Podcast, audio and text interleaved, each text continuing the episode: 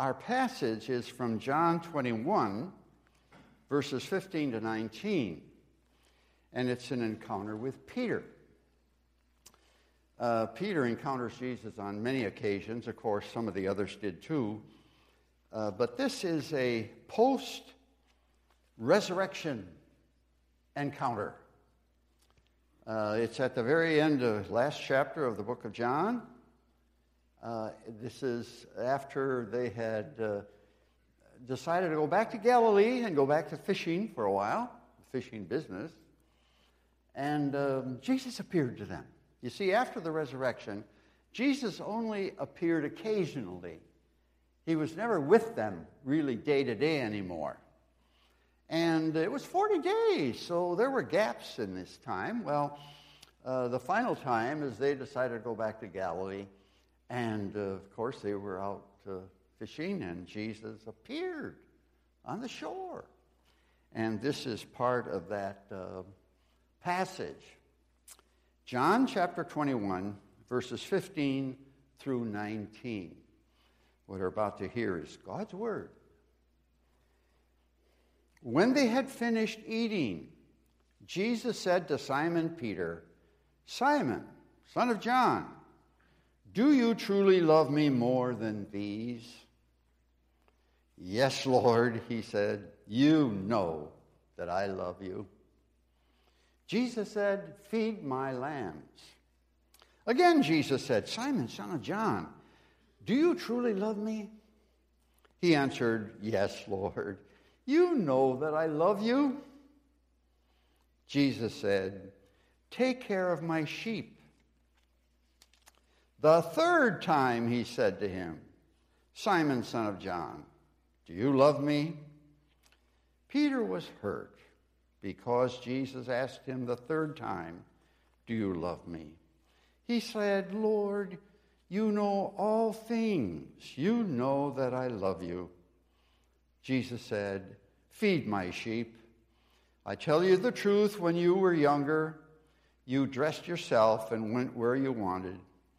But when you're old, you will stretch out your hands, and someone else will dress you and lead you where you do not want to go. Jesus said this to indicate the kind of death by which Peter would glorify God. Then he said to him, Follow me.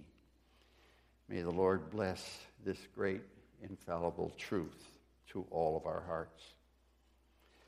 Um, I've often heard people say, and I've read it often in a book, that Jesus took uh, 12 uh, fishermen and turned the world upside down.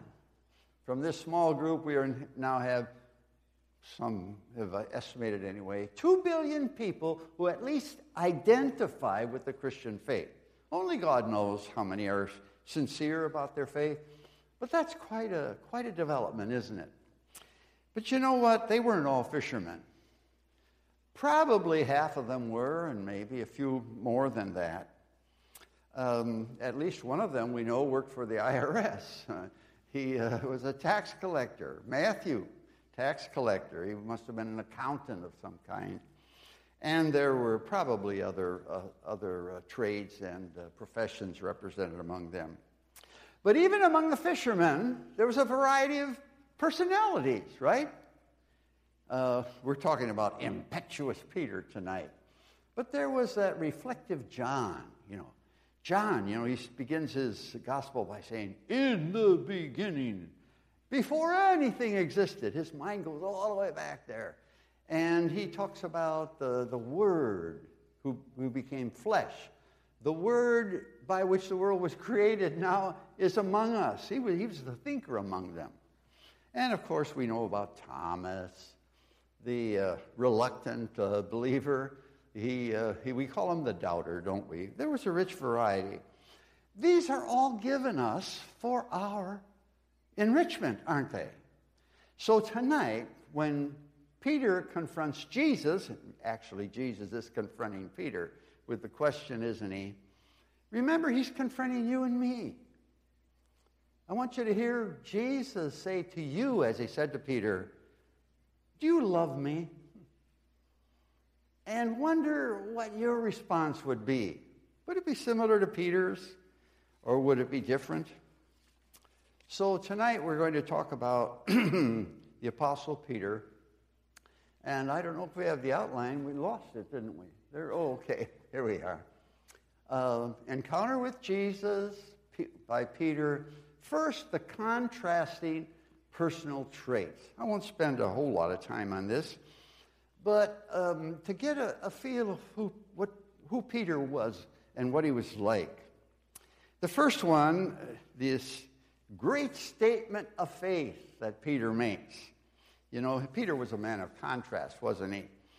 He made noble statements of faith and then uh, very shameful uh, acts of, uh, of unbelief, of rejection of Jesus. So he's a contrasting personality, and in that regard, of course, he's like all of us are.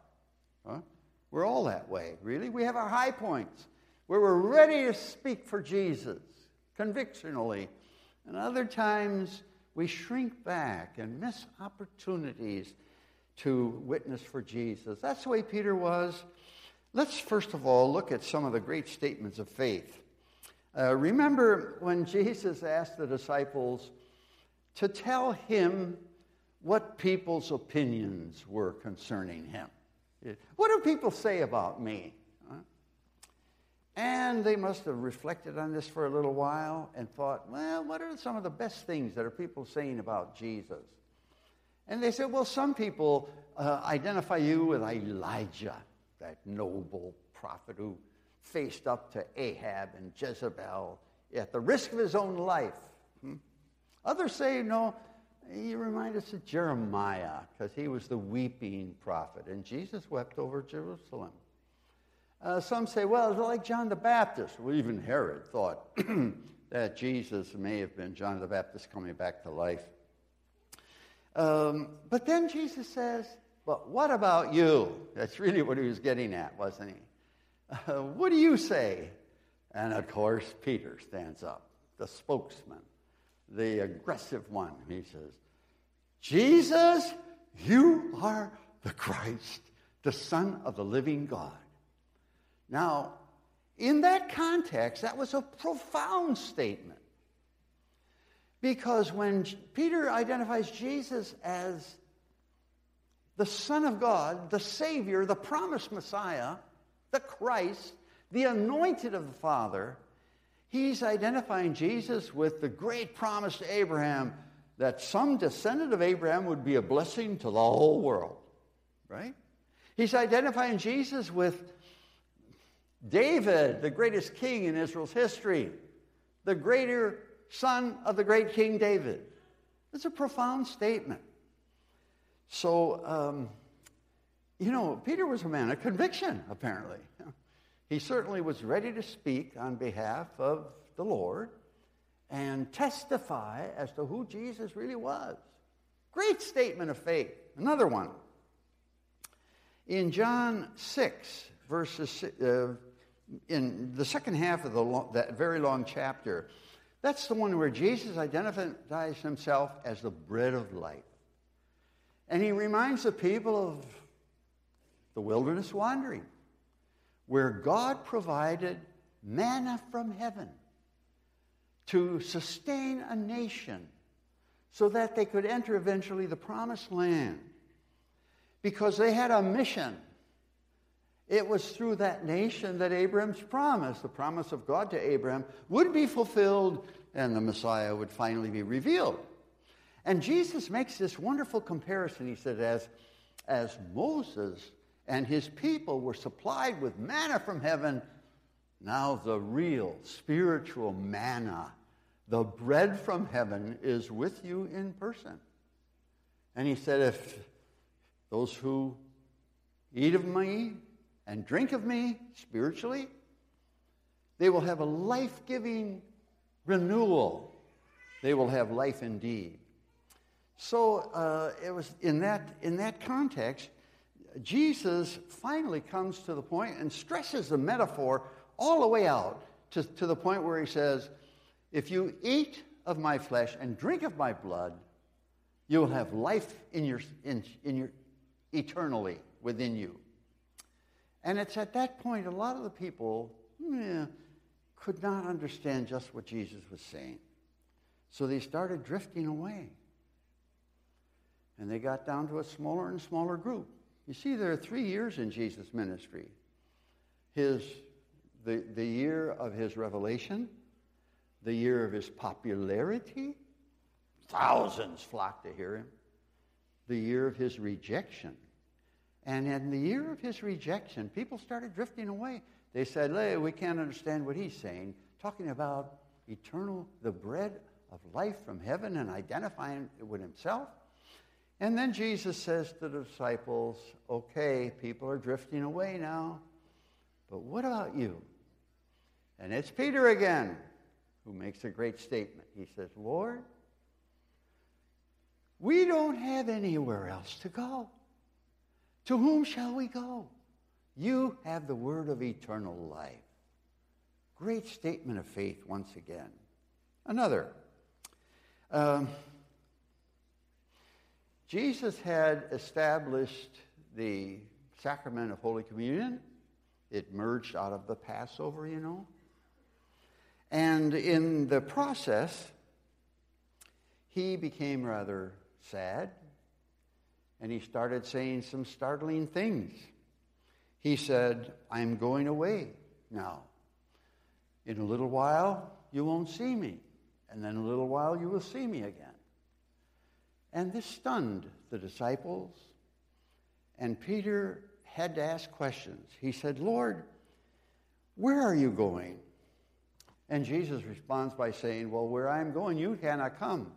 And Peter, again, the boastful one, says, Lord, uh, you can't get away from me. I will follow you anywhere. I'm characterizing his statements, of course. Um, he says, Lord, I'm staying, I will follow you everywhere. I will lay down my life for you. Remember, Jesus had said, No greater friend can be a friend than the one who is willing to lay down his life for his friend. And now Peter says, Look, I will lay down my life for you. Well, Jesus' response, of course, was quite unexpected. He said, Peter, before the cock crows, you will deny me three times. Even the other disciples couldn't imagine that. Um, the other disciples acknowledged that Peter was a faithful one and he would be willing to lay down his life. But Jesus says there'll come a time when the shepherd will be stricken and the sheep will wander. And he, sa- and he told the disciples flat out that they would not be faithful to the end, at least to the end of Jesus' terminal physical life. That he was a fulfillment of Zechariah's prophecy strike the shepherd, and the sheep will scatter. But that very night, said Jesus, Peter would deny him. Which brings us, of course, to that other extreme in his life, this contrasting trait. And you know about that as well, don't you? Peter followed afar off when Jesus was seized and brought to the court of the high priest. But he was inquisitive enough to be close enough to the, the happenings in that event. And he was approached and said, Hey, you're one of them, aren't you? Your dialect is Galilean, huh? And he denies it. And then a young maid, just a teenage girl, comes and makes the same observation. Weren't you with Jesus too? Aren't you identified with him? And he denies it with an oath. When it says curses and swearing, it's probably the swearing of an oath rather than the kind of cursing that uh, we usually identify with that. And another time he has opportunity to admit that he is a friend of Jesus, and he denies it once again. And that rooster crowed. He must have remembered the time that when Jesus said, Anyone who's ashamed of me before the Heavenly Father, I will also be ashamed of him. And Peter, of course, wept with bitter tears. Yeah, this was the kind of a person he was. And he's too much like the rest of us, aren't we? We have our high moments when we rejoice in our commitment to Christ, and other times we shrink back and lose opportunities of standing by our Lord. Which brings us, of course, to the major portion of our concern, name, namely the, the Peter's qualifications for discipleship. Because that's really what's happening here. Jesus, remember, is about to leave, about to ascend to heaven. And he's about to commission his disciples to turn the world upside down. And he wants to know that they're, they are committed.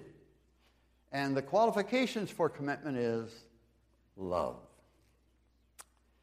So Jesus asked Peter, do you, do you truly love me more than these? Uh, often you hear, you hear your pastor say that the original language really helps us understand things a little more clearly.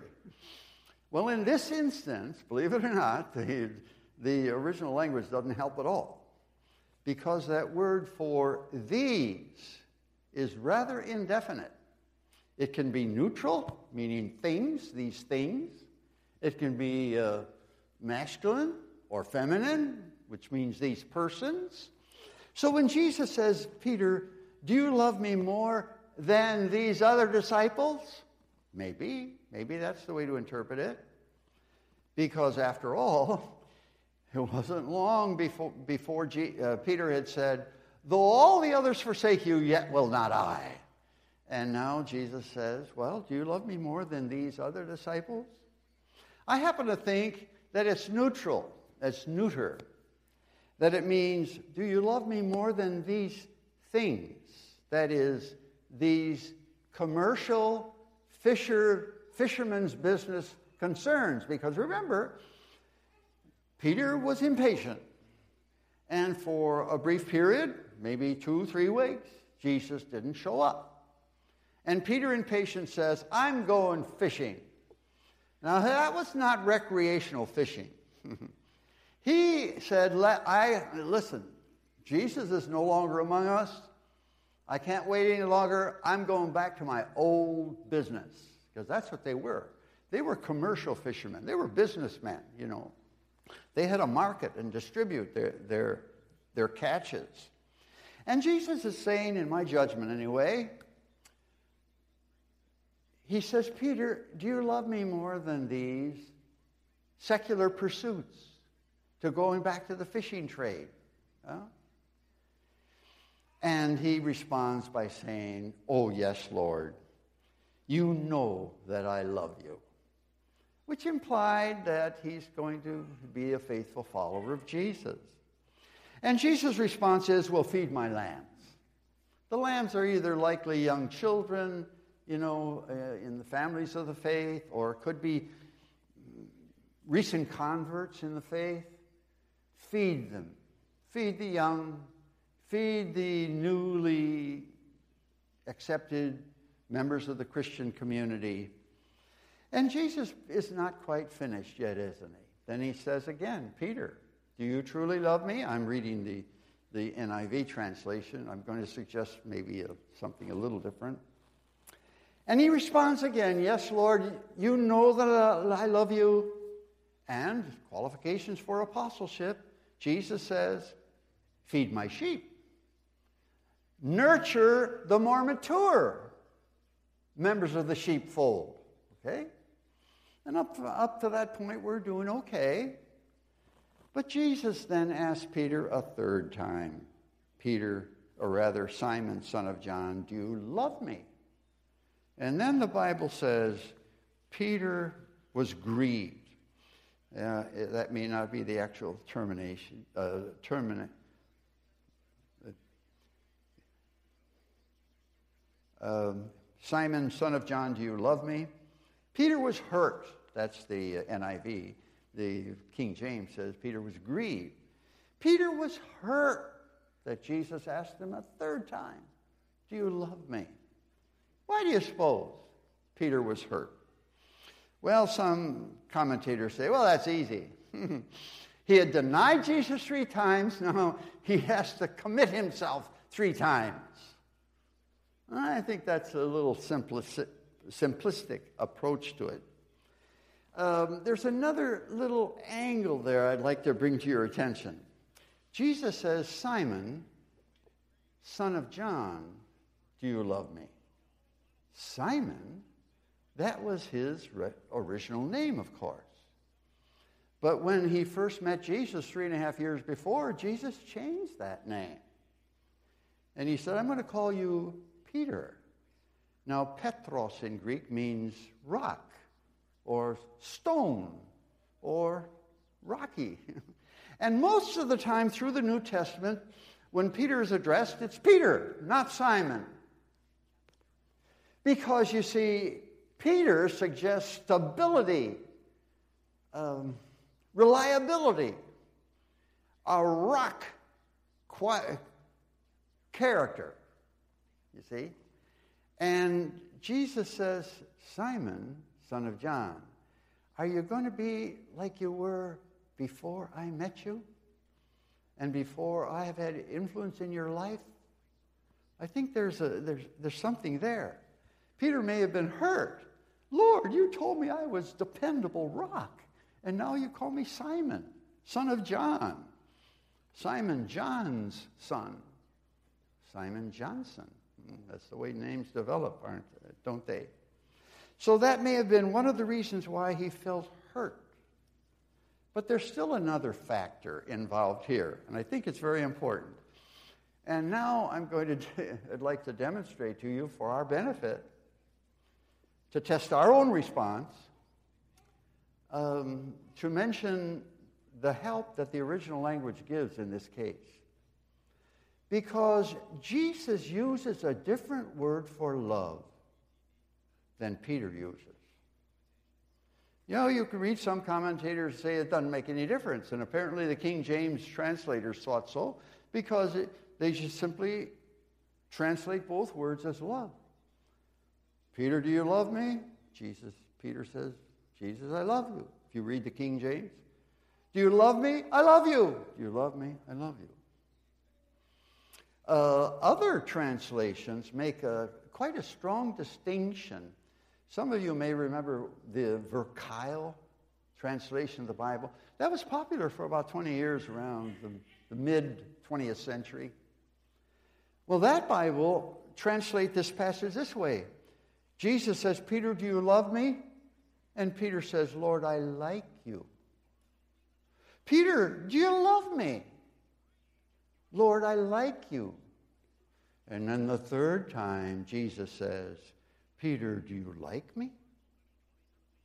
And Peter says, Lord, you know all things. You know that I like you. Well, that's the Verkuyl translation. I think that's uh, a little off base, too. But what shall we do with this? There are some, of course, who claim that uh, the Aramaic language, the, the conversational language, uh, only had one word for love, and uh, John happens to use two because the Greek language is a little richer in its uh, descriptive uh, intent.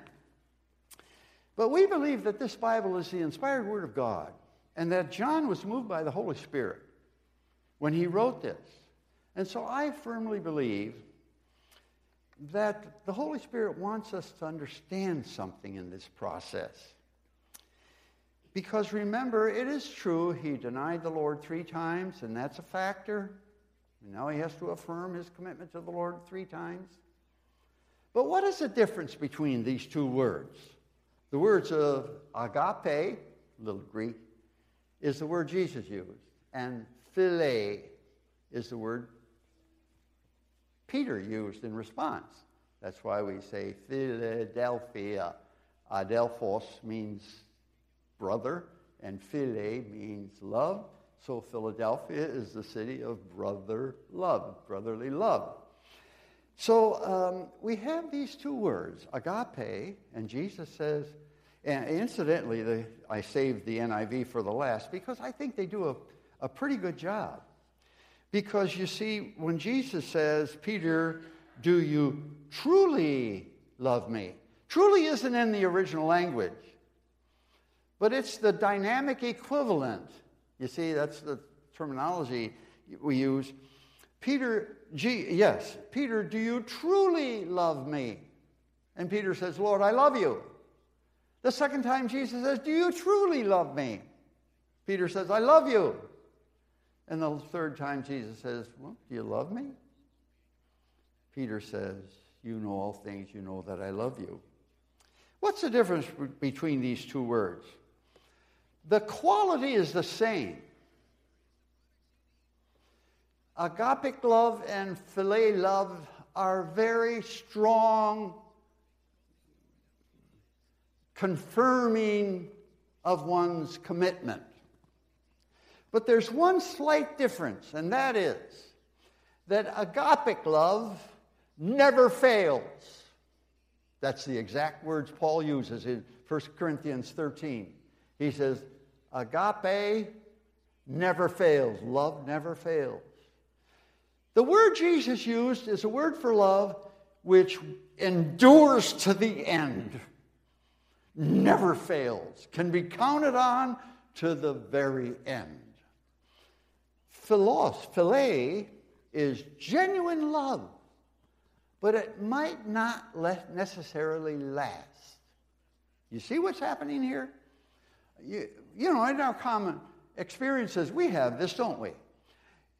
You may have had friends in high school, in college, you may have thought you even fell in love.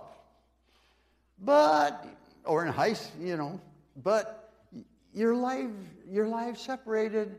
And while the love was genuine and sincere, well, it didn't last. And that's okay. We may have had deep friendships in the past, and we don't have any connect- relationship with them anymore. But the love we had back there was genuine. Now, what Peter is saying is, Lord, I really did love you back there. I wasn't faithful. Peter had learned a lesson not to trust himself anymore. He was such a self confident person and made all of these almost boastful statements of faith. But he had learned not to trust himself anymore because he had denied his Lord. And so when Jesus says, Peter, will you love me to the bitter end? Peter would have loved to say, Oh, yeah, Lord, you count on me. think he didn't trust himself. He's saying, Lord, my love is genuine right now, but I can't trust myself for the future. Jesus asked him the second time, Will you love me and never fail?